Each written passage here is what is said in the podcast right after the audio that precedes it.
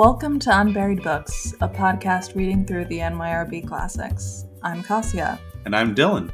Our book this week is An African in Greenland by Tete Michel Kpomassie, originally published in 1983. It was translated from the French by James Kirkup. Tete Michel Kpomassie was a teenager in Togo when he discovered a book about Greenland and knew that he must go there. Working his way north over nearly a decade, Kpomassie finally arrived in the country of his dreams. This record of his adventures among the Inuit is a testament to the strangeness of the human species and to the surprising sympathies that bind us all. My apologies to NYRB. I do like to remove some of the adjectives from their descriptions. are you going to keep that part in? Yes. And we are joined by writer Chris Lee. Welcome, Chris. We're so happy to finally be speaking with you. Thank you for coming on the show. Thank you for having me on the show. It's uh, very exciting to be here. So, you have a book coming out soon called Eastwards and Far, which details your time biking from one side of Canada to the other. We were just wondering what, what draws you to travel literature as a reader and to this book in particular. Sure. So, how I found this book in particular, whenever I'm in another country, I try and read a book from there. Oh, nice. And in 2019, just before COVID hit, me and my partner were in Thailand and I was searching for a book by a Thai author and having quite a lot of problems um, finding one. And then I actually came across a blog called A Year of Reading the World. I don't know if you guys have heard of that before, but it's by a, no, a lady called Ann Morgan. And she set herself the goal in 2012 of reading a book from every country within the confines of the year. Wow. Which is, yeah, a really ambitious project. And she managed it. She goes into sort of rigorous detail about how many pages she has to read per day and all this stuff. But wow. She also has a list of all the books, which I, I think I took I definitely took Thailand from the list.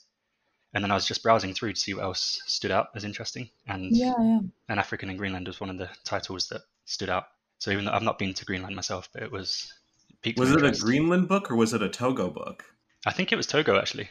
Yeah, yeah that would make question. sense. That would make sense. Yeah. And then to travel literature in general, I think I've the reasons I read it has changed over the years. I used to read it when I was a teenager as sort of a fuel for wanderlust, imagining sort of trips mm. I'd take when I'm when I was older, things like that. Um, and apart from this book, I don't really read. I read much less in the genre than I used to because huh. that sort of that urge has sort of quieted as I've grown up. I think. Yeah, I, my experience has been similar. Mm-hmm. You have that like hunger for the world, and then you're kind of oh, okay.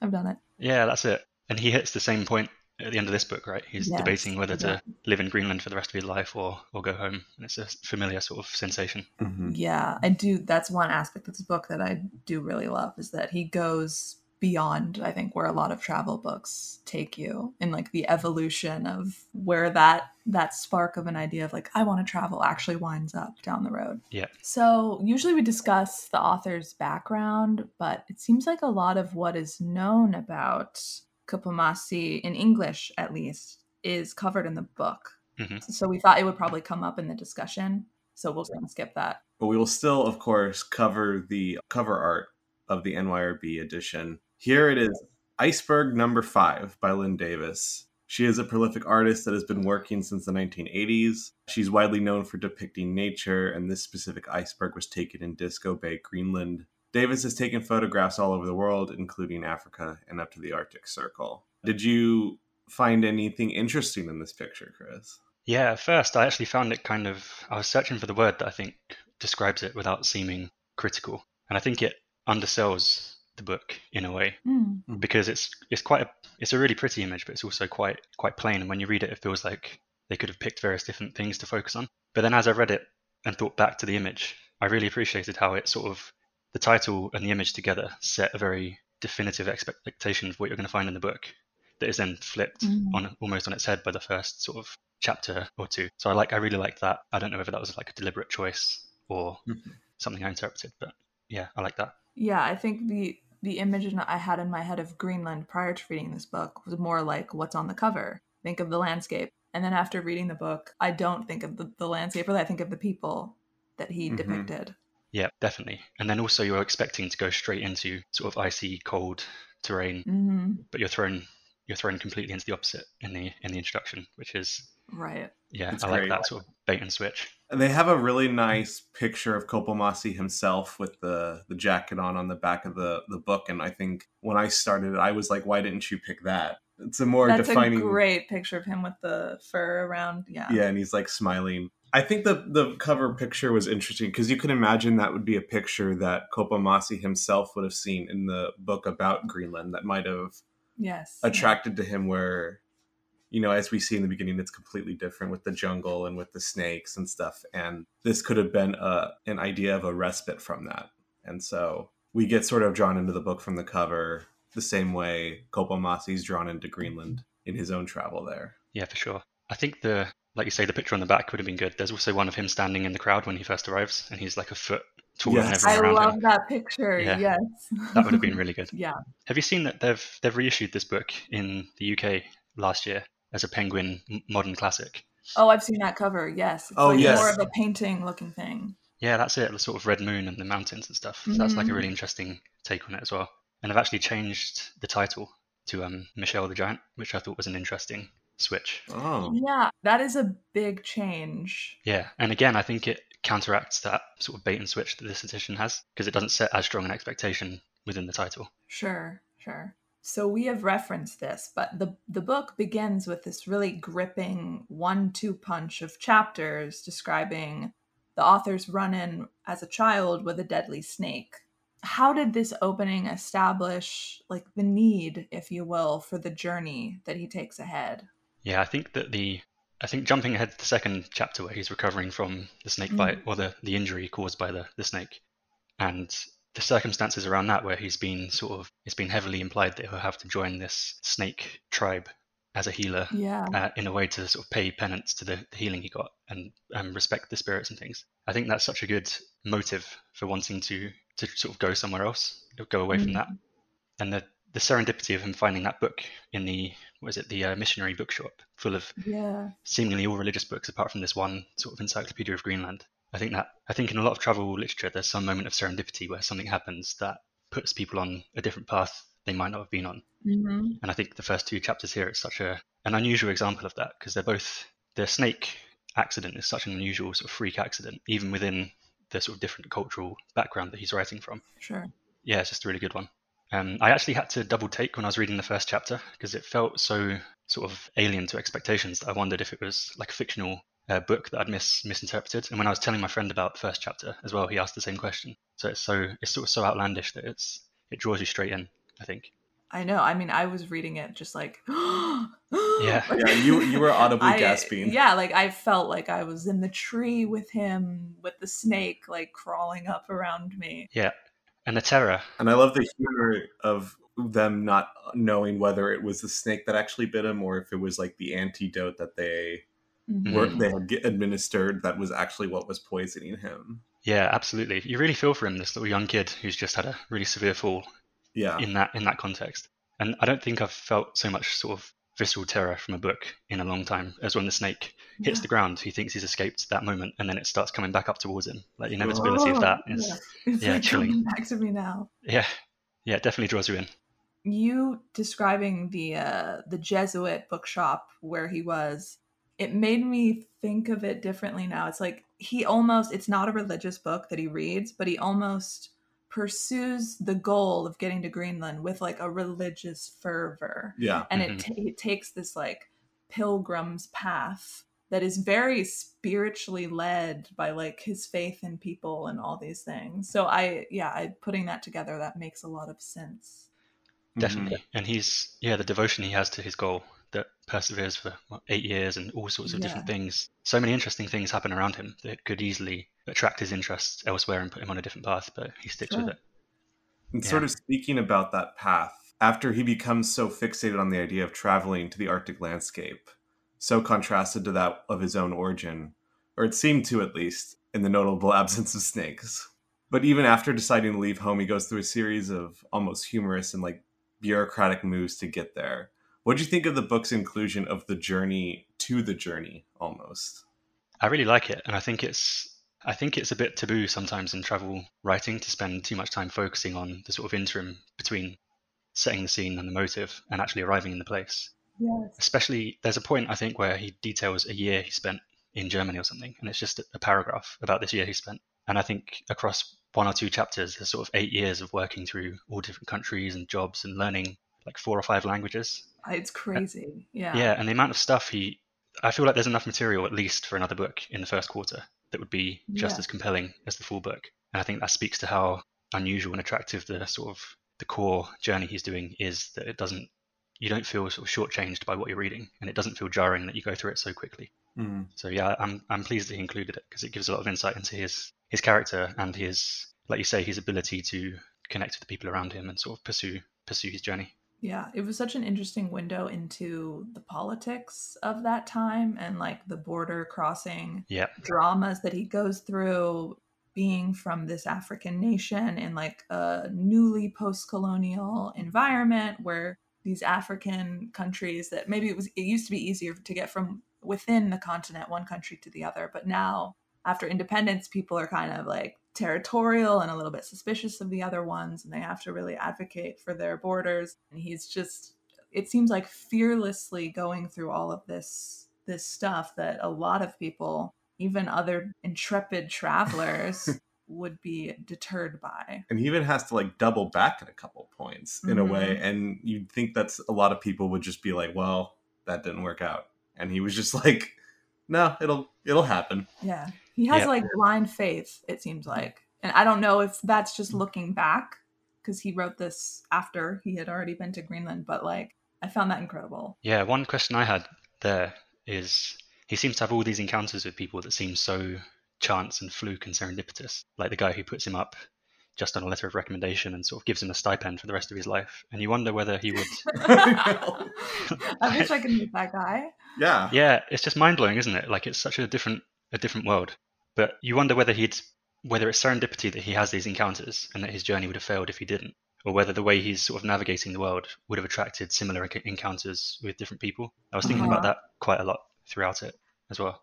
Because yes he just seems to bump into gener- generosity and hospitality wherever he is. Yes.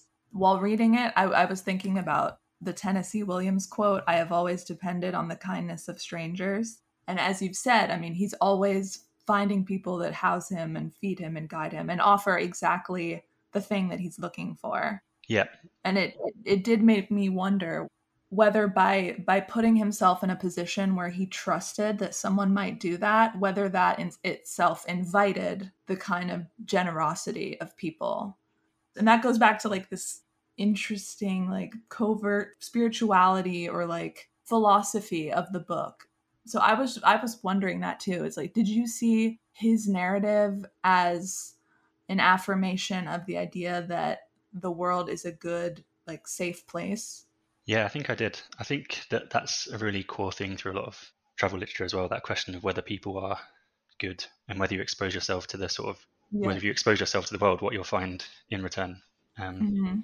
And I feel like he would have had those different encounters, equivalent encounters with different people, if he hadn't met the, the sort of couple in, in the train station or the man in, in France. Because I think that there's a sort of intangible way you can present yourself to the world that attracts those things in. But the thing that got me most is that he does it in situations where if people weren't willing to take him in, there were times where he'd probably have sort of died, frozen to death, or Mm. died of exposure because he's in these sort of remote villages where it gets to minus 40. And some of the places he is in the beginning seem to have hotels and boarding houses and stuff. But Mhm. later on, when he's, he gets off a boat into a village that has like 12 houses, if he got there and wasn't able to be put up, like he's, it's a lot of courage to put Yes. yourself in that kind of situation, I think. Yeah. Yeah, I do. I do think that what I took from the book is that humanity is does have that sort of core of good running through it. Because even though he encounters he encounters a few negative things, they always seem to be offset by the sort of overwhelming positivity, and he's able to sort of contextualize them in a way that doesn't leave him jaded or disillusioned as well. yeah and it seems like when people are suspicious of him he has a way of winning them over over time Yeah. Just like some complete innocence that he has almost. Mhm. Yeah, he says at one point about how he knocked on a door and the, the little girl behind it screamed in terror, and then it Mhm. details him like going into the house, being introduced to everyone, and there's he just there's this little throwaway comment. He's like, 24 hours later, everyone was fine, no one was scared anymore.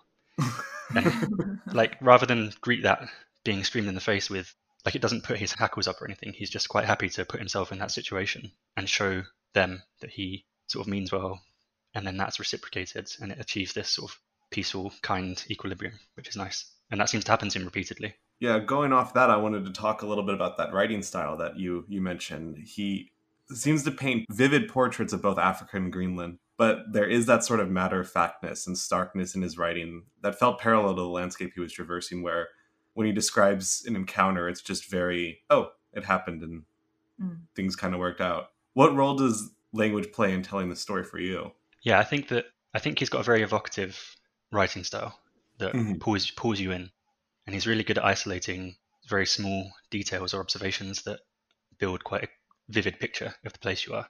And I've got a couple of those written down. So one is where he's back in the village in Togo at the beginning, and he's describing someone crossing the yard whose fine white slippers slap against his bare heels as he walked. Mm. And then he talks about how the guy in France had this room sort of full of books, and he would often spend a whole morning looking for one particular book. Perched on a chair, he would keep opening and closing these folders, repeating, And yet, I'm sure I put it and that's it. And he just gives these sort of one or two sentence descriptions of the people in the book that are very quick to characterize them in a way that's quite deeper than you might expect from so few words, I think.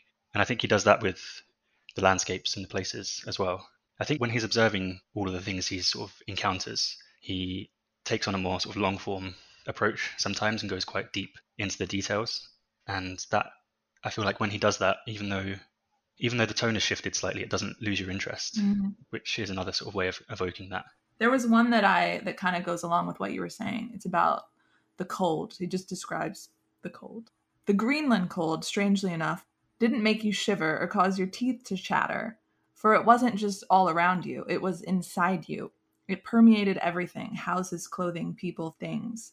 You were reluctant to touch a plate, a pan, a cigarette lighter in your pocket, a watch left at your bedside overnight and so on and you know terrifying. yeah like he, he takes these very like primal feelings of like being cold that that might be really hard to actually explain but it's so physical it's so like present in your experience and he finds a way to to describe it yeah it's very yeah vivid evocative like you feel like you're you're there with him but from a safe a safe distance. Exactly. One of my favorite bits is the when he's talking about how cold it is. When he at one of the many times he presumably stops to sort of take his journal out and take some notes from what's happening when he's on the sledge ride between two of the villages. And he takes his journal out and finds that he can't write the notes he wants to take because all of the ink in his pens has frozen solid. Yes, like those little those little bits of that's sort of an insight into how he collected the material and approached mm. the, the situations around him to to build the book and I like that, seeing how the cold impacted that. I just never even would have physically considered that. That, that ink might freeze and you couldn't write write something down. Yeah, and when he's trying to take a photo and he has to take his gloves off, and it's like he describes the agony of taking three photos. yeah. But he never seems to be deterred in terms of sort of satisfying his curiosity for every aspect of everything around him, which is admirable, I think. Indeed. So much travel literature explores the difference between home and away and prominent works in the genre, and many in the NYRB Classics series, we must say, focus on a Westerner going east or simply further west. In centering the experience of an African man, this book offers a refreshing twist on the usual setup. So I think his race is another factor that makes his courage and his determination even more impressive in light of the the reception that he may have faced in some of these places who are totally unaccustomed to seeing somebody like him among them. What effect did this reversal have on you as a reader and to the to the telling of the story?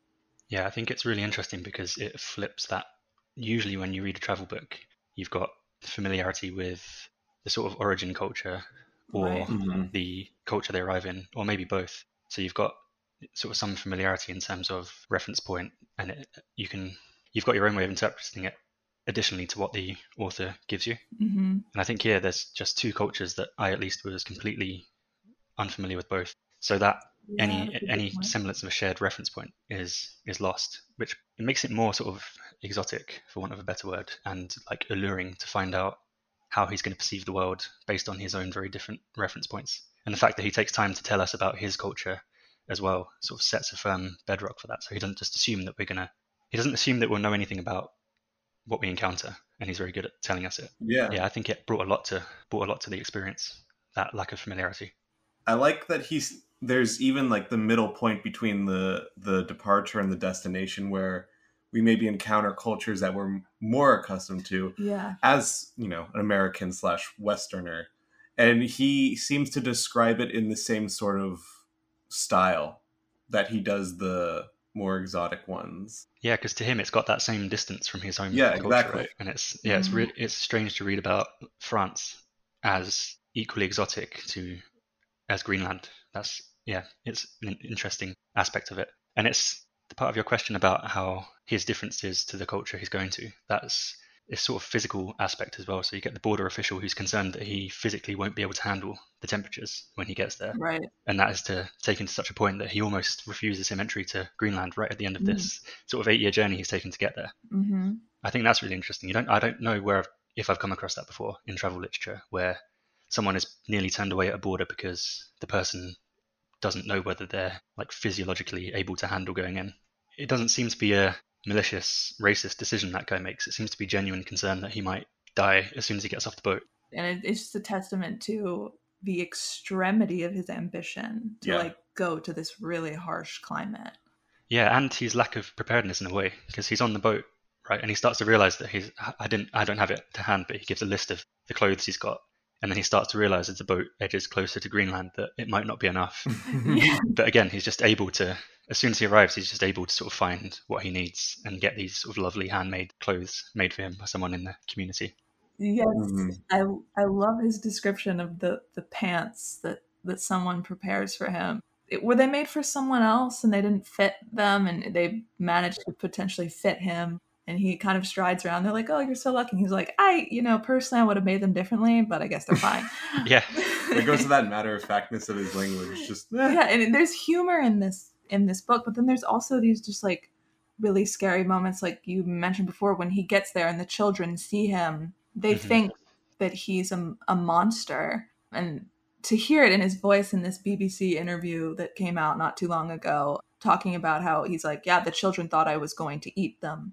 You know, that would be a pretty intense experience, but he he the book doesn't register an emotional reaction to those moments. No. He seems very patient Mhm.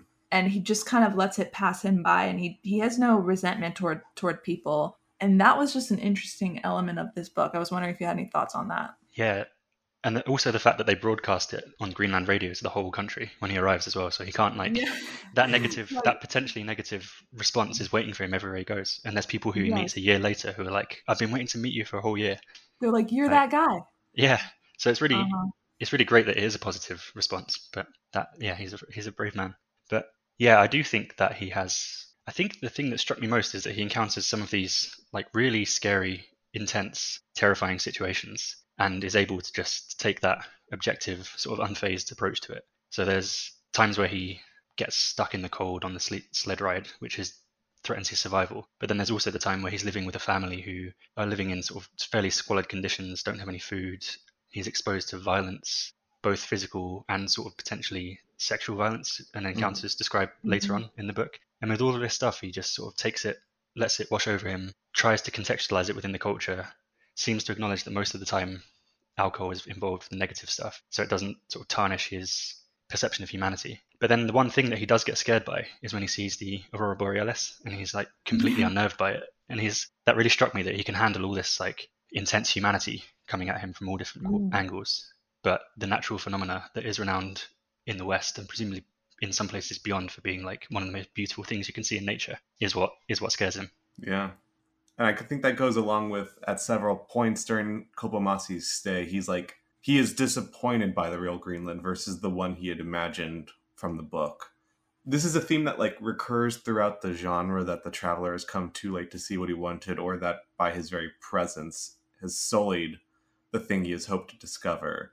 What are your thoughts on the handling of this paradox of travel? Yeah, this is this is a great question because it's such a lovely image him finding that book and it's sort of planting that seed that he then pursues for that amount of time. But when you've got a I think if you've got if you're someone who wants to write about traveling and you've got something in your head, an idea about the place you're going to go to, quite often it's going to be more than one book will have contributed to that idea. He's got this sort of vision with only one component to it, Mhm. which means realistically a much bigger gap between whatever his imagination is and reality and it Mhm. takes him a long time to get to anything closely approaching what he thought he'd see. So there's, I'm just going to see if I can find the reading where he says, he's talking about authenticity, and he says, This community was the most authentically Greenlandic of all those I had seen so far. There were plenty of kayaks, strong huskies, and sledges bigger than those at Sisimiut. On an impressive number of drying racks hung fish, seal blubber, and fox skins. The word authenticity there is interesting because it sounds objective, I think, but it's inherently subjective because that's just authentic according to his interpretation. Right. Authentic when authenticity changes as technology changes. Yeah, that's it. And he often laments that in schools the kids aren't taught stuff about their culture and traditions being lost and all this stuff. So he's got a very he's got his idea of what Greenland is like and he attaches authenticity to that. And even though he sees lots of things that threaten that perception quite a lot, he I think he does quite a good job at balancing that with refining his interpretation of what Greenland is. And even though he's not found yet what he envisioned it as, he gives the impression that he's sort of revising his idea of the whole as he goes. Yeah. Which is probably the best way to deal with that potential disillusionment. Yeah, I like that when we first sort of arrive in Greenland, it isn't much different from what we found in Europe proper because at first it's it's the more colonized, the more Denmark part of it. And he's surprised by instead of like these groups of hunters that go out fishing in the morning, it's like factory fishing at this point big like metal boats that go out and catch fish by the the scores and hundreds. And i like that even when he sees that he's like no i still got to find my greenland i just got to keep going north. Yeah and he does. The amount of perseverance to get all these sort of boat rides and wait for sort of six or seven months at a time while the sun is never above the horizon and all the boats can't get through because of permafrost. But he just still holds on to it he finds his thirst for adventure, his desire for the the ideal Greenland, the imagined Greenland, satisfied in more in the northern regions of the country. But he also finds some cultural differences, maybe unexpectedly challenging. Some of these come from the food. There's a lot of raw meat consumption, a lot of blubber eating, um, and then interesting sexual mores that seemed to throw him for a loop at first and, and then even the humor. The greenland society bonds a lot over ridicule of, yeah. of people who have fallen down or slipped on the ice. But uh, but he he comes to reconcile himself to these differences by really thoughtfully relating them back to his own culture. You know he seems to learn to have a greater tolerance and a understanding of himself. And so that just sort of made me think kind of piggybacking off that other question about whether whether he affirms like a positive view of people do you think that the process of travel has made him a better person? And is it possible that travel makes us better people? Because i think it's it's a common assumption that it does at least among like a certain upper class group that is able to travel but i'm i'm not sure that it necessarily does and so i think it's a important question. Yeah, definitely. I think this is my favorite question in in the list he sent over because there is there is that perception of traveling being this sort of surefire way to find yourself and discover yes. yourself and pave the way for like an enlightened future based around what you've experienced. But it's definitely not always the case. I think it more amplifies what's there already. So with mm-hmm. He's got curiosity, he's got like a drive, he's got a desire to connect with people, and traveling just amplifies all these things and lets them sort of flourish, which is, I think, an answer. that Yes, travel has improved him. But then also there's the question of whether those things would have flourished if he'd not fallen out the tree and found the book and stayed at home. Yeah. And I think that I think that he would have had those. I think I feel like he would have had that progression internally, just within different context. So travel is one arena that you can have that in, but it's not the only one, and it doesn't guarantee it. Mm-hmm. I sometimes find that going more into the minutia of where you are can be just as helpful as as traveling around. Mm-hmm. This is not exactly. Well, problem is I'm not much. I've I haven't traveled too much in my life, so I cannot give that much of a perspective on it. But something similar to me is I'm, I'm a bird watcher, and I remember like I'd go around the state of New Mexico when I lived there a lot, and one year I did like a county year list where I, I just birded like basically the like just just the city I was in parks and I found I learned more about the birds and the bird watchers around me and sort of the different places around my city that and made me a little bit more enlightened than I did when I was trying to go mm-hmm. hundreds of miles around trying to find yeah. birds that way instead. So that was kind of my perception and experience with that sort of question. Yeah, and traveling is a really sort of accessible, um, familiar way for people to put themselves in the situations that might be the first where they've really paid that level of attention to the place they're in. Mhm. I think.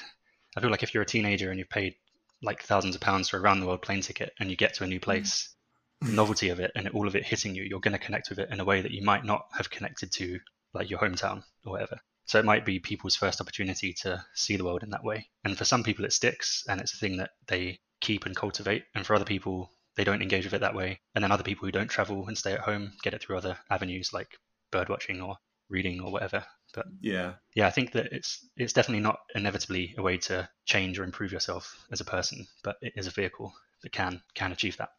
I'm sure it can. I remember mhm. the one time I actually did travel. I went to Iceland, which is somewhat similar to Greenland in a way. And strangely, when I got there, I realized that like it was much closer to America than I expected because Yeah.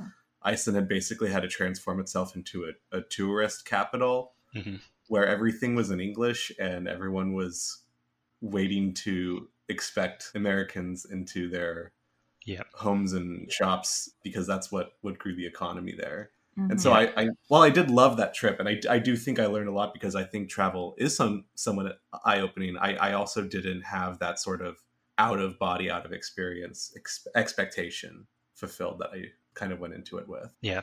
And it's harder. I think it's harder now when when Kpomassie was in Greenland to find somewhere there where there isn't a fairly widespread perception of what that place might be like, or Yeah. an account of someone who's been there, or or a tourist industry. Uh-huh. Yeah, that's it. It's hard. Like the world Mhm. is more similar broadly, and this is a common theme. Like there's a travel book called Jupiter's Travels by a guy called Ted Simon, who in the 70s set off from London to motorbike around the world. And when he was in his 70s, so I think in the early noughties, he did the exact same trip again and held it in sort of direct contrast between then and now and how the places felt and what people thought of him and whether he could get like a McDonald's wherever he was. And he Sure. his conclusion was basically the world is generic and the same now. But I don't think that. I think the novelty of a place is just one aspect of what you can experience when you go somewhere new. Yeah.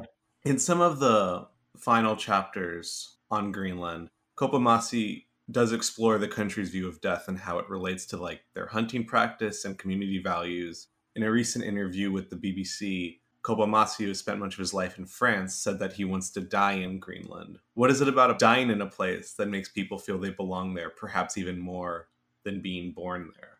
Yeah, that's interesting. I'm surprised by that because in some of the death, in some of the areas where he's talking about death, it doesn't sound like a desirable way to be treated after you've died. I guess not being insensitive to those traditions, but like they said, they sort of leave the corpse out for months until the weather is right to to bury them. But then he, al- I guess, he talks a lot about the soul and the Mhm. um, destiny of the soul and the different Mhm. aspects of the soul, and he found that their the Greenlandic perception of that aligned quite nicely with his like Togolese roots. Mhm. Mhm. So I guess if he finds if he feels that common commonality, then that's a good reason to be somewhere. And it just speaks to the connection, I guess, that he's got and kept with the place. Yeah, the interview sounds interesting. Um, I'd like to I'd like to have a listen to that with the uh, BBC one.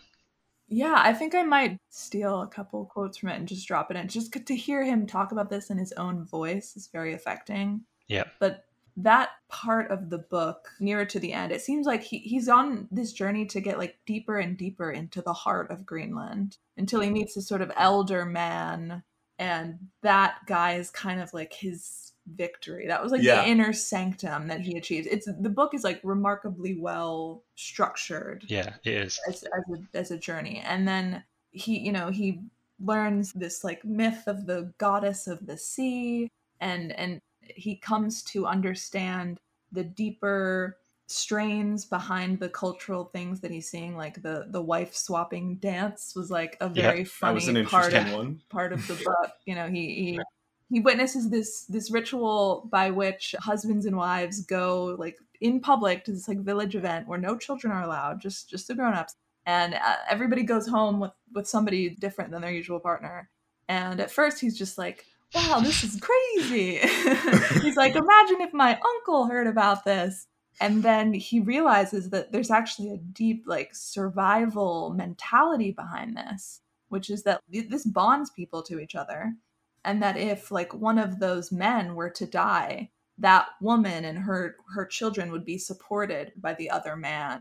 And there's this kind of silent pact that binds the community together and it's like sealed in this way. And he's kind of he's touched by it and he, he says something like i think that the people of greenland are, are a gentler people hmm than my own. And that was a surprising conclusion. Yeah, and that's a real moment where he could have just made a very definitive assumption based on what he'd seen that was perhaps not very flattering of the culture. yeah. But he took time to sort of dig behind it and learn about it. Because he's that's not the first time he's encountered. I don't think the, the situation you just described isn't promiscuity, but there's situations earlier in the book that involve swapping partners and things that are definitely more aligned with sort of promiscuity without that sort of traditional underpinning. So he could have quite easily lumped it in with that, but he yeah he took time to learn about it. But I think there's a bit shortly after that as well where he's talking about how his host um Tue, who's put him up, who is either widowed or basically a widower a widow because he doesn't have a partner. How he's left out of that traditional process because he doesn't have a partner to take Yeah. to the dance, so he can't swap. So he doesn't have anyone Mhm. looking out for him, and his kids, who he can't provide for, won't be provided for while he's alive, but also after he dies. And then I think it's after that Mm. where he says that he's talking about how that lack of the fact that even though they're quite a welcoming, generous human society, the fact that there are limits to that says he says, I was now convinced that I was living among people no different from any other Mm. men on earth. So he sees that Mhm. he sees what you just said about how they've got sort of nobler goals and, and nobler sort of aspirations in some areas, but then he sees that everyone's got these commonalities as well that maybe aren't as as positive. Yeah. And that's it. It's just him revising it on an ongoing basis as well. how do you think you would have done with with the food Me, yeah I think at the at the start I might have struggled. It sounds very. Well, I, I went to Iceland too actually a few years back. It was I had a flight back from Boston to London, and it was free to take a stopover in Iceland, so I took it. oh right right And I did some couch surfing, and the host did the traditional thing of when you get to a place, giving you the most gross local foods or the most like distinctive local foods that are potentially gross to an outside palate. And they gave me Did you have the pickled shark? yeah the fermented shark that they bury underground for like several months or something.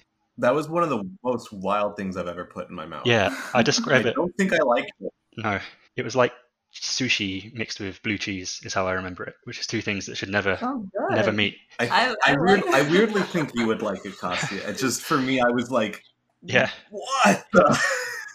I also ate a whole lamb's head. Wow. There was a restaurant that literally bakes a lamb's head, and then you're supposed to eat the eye, Mhm. the cheek, the tongue, the gum, like everything. Yeah. and you get like a certificate almost that you completed the lamb's head challenge. wow Yeah, my bravo my friend grew up in Yorkshire, and her granddad has stories about how that was just sort of common common fare at the time he was growing up because they had to use Mm. all the meat. I really like that they use the whole animal because it sounds like they've got very limited access to food at certain times of year, and they Yeah. are, they are respectful to it, and they sort of make amends to the soul of the animal, and it sounded like a very sustainable um, and respectful sort of food culture, which is nice to read about. But some of the stuff he describes, I struggled to imagine eating. But then at the beginning he did, and then by the end of it, he was all up for a breakfast of what like ptarmigan lungs and raw blubber. So there must be something to it. right yeah i i've liked putting reindeer fat in the coffee Yeah, I Yeah, thought that would be fun. And that could be in like the new uh, pumpkin spice latte, the reindeer latte. I actually folded that page corner because I'm I really want to try it, and I don't think that's something I could easily get hold of in the UK. it's, But a, it's a good idea. They're like, look, you gotta have fat so you don't die in the cold. Yeah. You just eat fat at every opportunity. yeah.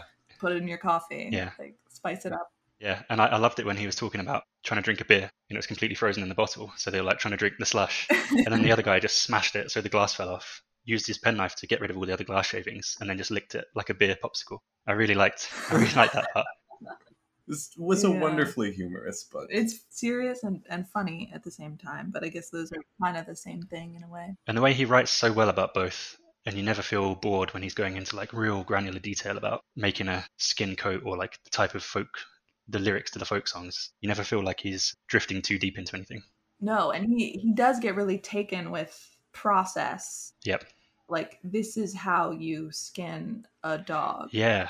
It's hard to write about process in depth without losing people. And that barrage, there's one, there's a chapter I think where he skins a dog when there's a dog watching, and then they skin a whale carcass that's washed up on the beach, and then they skin a seal, and then he talks about ice fishing, and they catch a shark, and he's telling you about how they cut the shark open, rip out its entrails, and feed the entrails to the shark to stop it trying to kill them. And it's just like all this information about process first of all, but then like situations that are completely unimaginable. And yeah, it's all just written in like calm ethnologist sort of detail.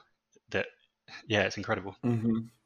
Yeah, it's a testament too to like the power of the book to normalize something that seems crazy because it's like if you dropped me in greenland and like made me watch someone skinning a dog i probably you know would, would take me a second to get used to it. But I um think I just pass in, out. in reading the book like you come to feel completely a part of this world. It feels natural. You understand p- precisely why they are doing that. Yeah. and he, he says that. He says these people have to work really hard to provide for themselves Mhm. much harder than than we have to work to hunt in Africa.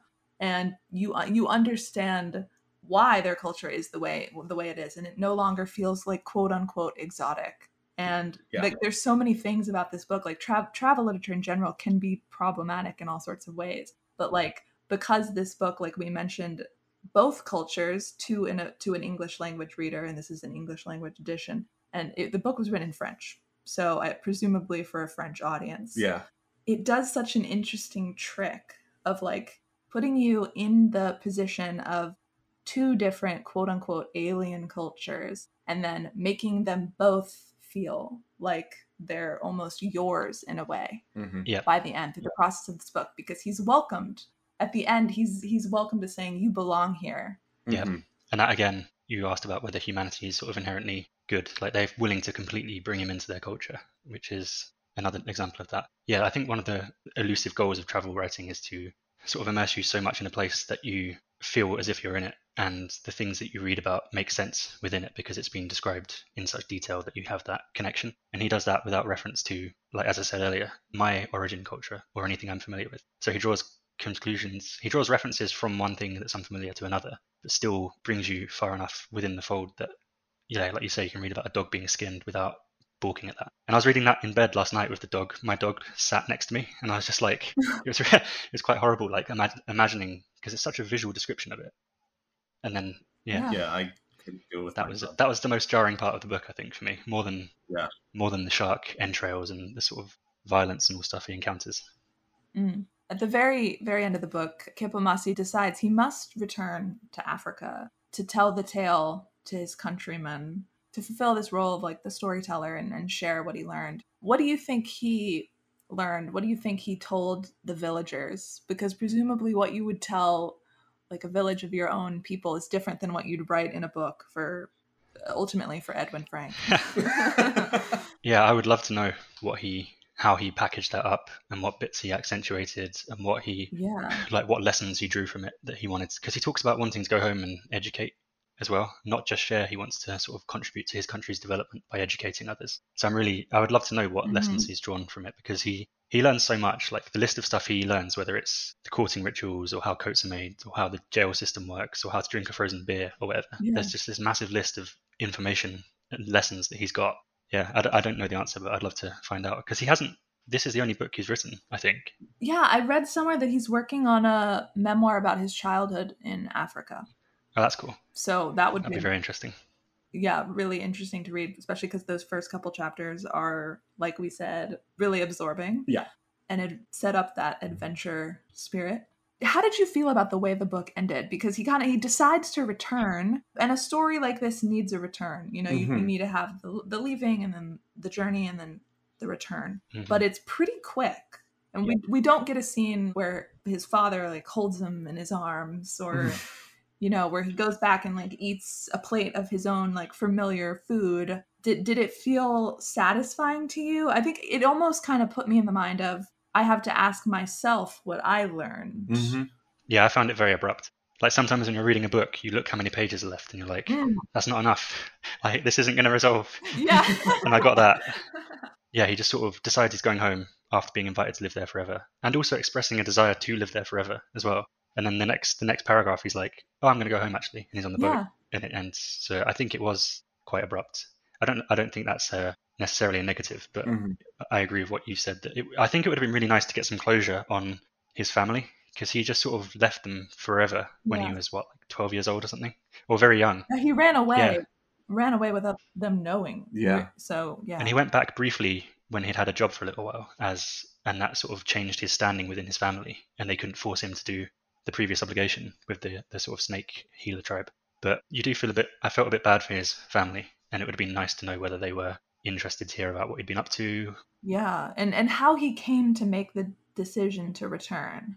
Yep. Because he had been so invested in getting there and then once you fulfill this long-term goal, one has to ask themselves, well what what now? Yeah. Yeah.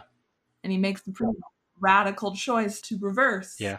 It made me wonder whether something happened between the lines, like whether he got news about a family member or got an opportunity for a, a job or something, and he, that sort of swayed him, something that wouldn't have fit, fitted within the narrative of the book, but would explain how abrupt it was.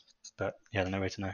Out of curiosity, did you take anything from Kpomassie's work and put it in into your own work when you wrote your book, or do you see any similarities that you maybe did subconsciously? Yeah, so I actually read this first time January this year, and the book was finished technically before that, although I've basically rewritten it since. So Of course. I don't think I actually. I- There's a few. There's definitely common aspects that I identified. So when he's talking about that initial idea and then looking at maps and then gradually like piecing together what it might look like. This is in terms of experiences rather than writing devices. And then that sort of putting yourself out into the world and encountering generosity and conversations and stuff. Even though the journeys are completely different, I saw some parallels which I found interesting.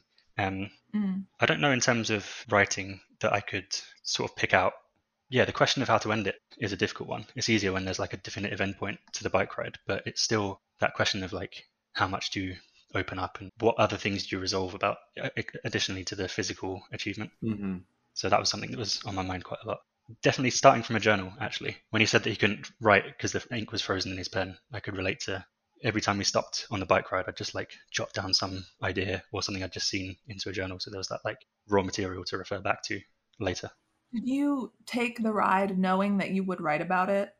Was that the impetus? It was, yeah, it was my ambition to write a book about it. And it took, it took a few years to turn that ambition into reality, but it was on my mind before the bike ride to possibly write about it. Yeah. I wonder if if he had that thought as well because he was always studying language and reading books whenever he could. But I don't know if he was like, yeah, I'm going to write a bestseller one day. One of the questions I had for you guys would Mm. do you think you would have written a book if it weren't for the freak accident at the start? And how many stories like this don't exist because of some freak accident not happening? Oh, yeah. I like that question. I mean, I think all writers are probably born of freak accidents. Whether it's like being What was yours? well, yeah. You have to like fall out of a tree, but I think everybody falls out of a tree. Yeah. Like in the process of growing up, even if you're not from Togo and you don't actually maybe get bitten by a snake or get shot up with the antidote to a snake bite that you never got. Everyone experiences some like break that is formative. But I, I yeah, I do wonder like what if he hadn't have chosen if he hadn't have like seized upon this this quest of getting to greenland what would his quest have been? Could it not have been a greenland book? Could it have been like a book about thailand? Hmm and then he got really into going there. Yeah, I think he had the trajectory internally somewhere, and the odds are high that he would have written something. It's interesting that we're talking about this book. This book, for me, is the only understanding I have of Greenland culture. Mm. Mm. It would be interesting to know whether someone from Greenland identifies with what he said and how he presents it, because Yeah, for I sure. don't know. I don't know that at all. yeah and how much of Kpomassie's authentic greenland culture still exists Yeah. hmm or whether it's more more like the more denmark controlled portion Yeah. Yeah, that's an interesting point actually, because my I feel like I'm quite familiar with Greenland now, but it's all just one one testimony that underpins that. So hmm You're a huge NYRB classics reader in general. Do you have favorites in the series? Other favorites you you wanted to like shout out or tell us about? yeah, I've got a couple that come to mind. I think the one I enjoyed most was Pinocchio. Have you read the original version of Oh, I Pinocchio? we was super to. excited to do that. Yeah. Yeah. It is nuts. I won't say anything else, but that so different to what I expected, and Mm. Oh, okay. That's Like- exciting. sort of realizing how because I, I subscribed to the New York Review of Books book club in February 2021 or 22, I think 21, and seeing gradually seeing like how deep and varied the series is has been interesting. But I think Pinocchio was mm-hmm. the one that showed me like just how niche it can go. There's one called Guston in Time, which is about the artist Philip Guston, and it's who I hadn't heard of before I found this book. and it's a series of letters that he wrote to his friend and the letters back, and it's just like a portrait of his life through that. And that one is the one that most embodies the sort of really enjoying a book that you had no idea about existing or any of the things inside it. That was a really good one. Wow, I had not heard of that one. That sounds really great. I do love correspondence books. Yeah, yeah, because you you mentioned the the Beethoven book. Is that The what book? I feel like there was a Beethoven book you guys mentioned earlier in the Yeah, podcast. Oh, Conversations with Beethoven. Yes. That's is that in the series, favorite. or is that? Yes. Okay. Yes. Yeah, that's on my list to check out. But that's fictional conversations. Oh, It's okay, like, cool. yeah, fictional fragments of a disintegrating great mind. Yeah, the last one. There's one called uh, "The Open Road" by Jack Giono, I think, Yes. Mhm. and that's really that's just a, again I hadn't heard of the uh, the author before it came in the post, and it's just a really beautiful story about one of my it's one of my favorite subgenres where a person just goes on a long walk and it's about what happens to them on their walk, but it's just like Hmm. really lovely writing. So yeah, those three. What are other examples of a person going on a long walk? A Walk in the Woods by Bill Bryson is Oh, okay. yeah Sure. that's that's the and that's one of the books that got me into sort of travel writing, which is fairly Yeah. stereotypical, but a good one. I can't actually think of any other- other examples, but there are a few Fair. in my Goodreads. I'll maybe I'll tweet you one. Okay, good, good, good. Yeah. Well, thank you so much for coming on and sharing this book with us. I found it really I knew it was going to be interesting, but it was like interesting on, in a whole different way than what I had anticipated. Mm-hmm. Yeah, it was great. Which is usually yeah, it's that's what a journey should be, right? Yep. Mhm. And it, For and sure. it was for for him and we get that experience reading the book. Yeah, yeah, it's been great. Thanks for having me on. We will definitely be looking out for your book coming out hopefully July Sweet. this summer. Yeah. Eastwards and Far by Chris Lee. And we're back from our flat in Brooklyn. This is Kasia Set. Hello. I really enjoyed that conversation. I I think one could say that we went through a journey. We traveled, Yes. Not quite as far as Greenland, but and not as quite as far as going across all of Canada. I must respect Chris for doing that. That sounds intense. I just found the language very different from most of the things, if not all the things that we've read. Hmm, how so? It's not nearly as flowery, I think, as a lot of things we read, but almost even more descriptive Yes. of everything around the the setting, the emotion, the character than most of the things we've read. It was interesting, I think, when we talk about viewing the NYRB classics in a larger context, like Edwin kind of thinks about it as more of all the books speaking together as well as Mhm. just the books individually. I feel like it stood out in that way. yeah, I, he didn't. It doesn't seem like he thought of himself as like a capital W writer, but or he- even necessarily a capital E explorer. no, no. It seemed like one of these things that he had to do. And out of that he became a great writer and a great explorer. Like there that's nothing Yeah. against it. It's just that was besides the point almost. He wasn't following a model. Yeah, for exactly. what an explorer looked like or what a writer looked like. He was just having an experience and then feeling compelled to share it. So glad And- he did. But he he talks at the end about how he felt an obligation to fulfill his role as a storyteller. That that that is what the book is. Is it's it's a supreme example of storytelling because it's a great story removed from the book that was created, but it's also a great book that was created. It's an excellent descriptor of it. Well, thank you for listening to Unburied Books. Our theme music is composed by John Hookstra. I think in two weeks we're finally going to have our Akenfield episode out Yeah. for those who have been waiting for it. We had some technical difficulties, which Dylan figured out, Luckily. luckily. So look out for that. Yeah, it's coming.